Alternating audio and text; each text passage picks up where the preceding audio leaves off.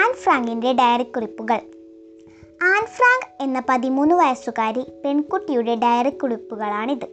German പട്ടാളം ഹോളണ്ടിനെ ആക്രമിച്ചപ്പോൾ യഹൂദരായ an ഫ്രാങ്കും കുടുംബവും ഒരു ഒളിസങ്കേതത്തിൽ അഭയം തേടി. അവിടെ വെച്ച് തന്റെ ചിന്തകൾ വികാരങ്ങൾ നിരീക്ഷണങ്ങൾ വിശ്വാസങ്ങൾ എല്ലാം തന്റെ ഏറ്റവും അടുത്ത സുഹൃത്തായ കിറ്റി എന്നു പേരിട്ട ഡയറിയുമായി പങ്കിടുന്നതാണ് ഈ പുസ്തകം.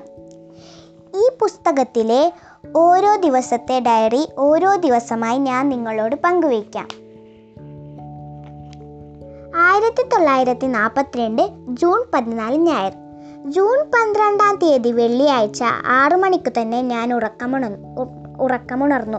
എന്റെ പിറന്നാളാണെന്ന്. അത്ര നേരത്തെ ഉണർന്നെണീക്കാൻ എനിക്ക് അനുവാദമുണ്ടായിരുന്നില്ല. അതുകൊണ്ട് ആറേ മുക്കാൽ മണിവരെ കിടക്കയിൽ തന്നെ കഴിഞ്ഞുകൂടി. ഒടുവിൽ എന്റെ ക്ഷമ നശിച്ചപ്പോൾ ഞാൻ തീൻമുറിയിലെത്തി സന്തോഷം. അവിടെ എനിക്ക് ഊഷ്മളമായ സ്വീകരണം നൽകാൻ ഞങ്ങളുടെ മൂർത്തി എന്ന പൂച്ചയുണ്ടായിരുന്നു. ഏഴു മണി കഴിഞ്ഞു. ഞാൻ മമ്മിയുടെയും ഡാഡിയുടെയും അടുത്തേക്ക് പോയി. പിന്നെ എനിക്ക് കിട്ടിയ പിറന്നാൾ സമ്മാനങ്ങൾ അഴിച്ചു നോക്കുന്നതിനായി ഇരുപ്പുമുറിയിലേക്കും അവിടെ എന്റെ പ്രിയപ്പെട്ട ഡയറി നീ ഉണ്ടായിരുന്നു. എനിക്ക് കിട്ടിയ സമ്മാനങ്ങളിൽ ഏറ്റവും മനോഹരമായത് മേശപ്പുറത്ത് ഒരു കുല പനിനീർപ്പൂക്കൾ ഒരു പറ്റം പിയോണിച്ചെടികൾ പിന്നെയും അവയൊക്കെ സമ്മാനമായി എത്തിക്കൊണ്ടേയിരുന്നു.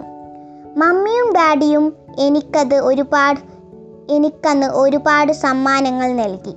കൂട്ടുകാർ എന്നെ സ്നേഹലാളനകൾ കൊണ്ട് ശ്വാസം മുട്ടിച്ചു. ഒരു കളിക്യാമറ ഒരു സെറ്റ് കളിക്കോപ്പ് മധുര പലഹാരങ്ങൾ മിഠായികൾ ബ്രൂച്ച്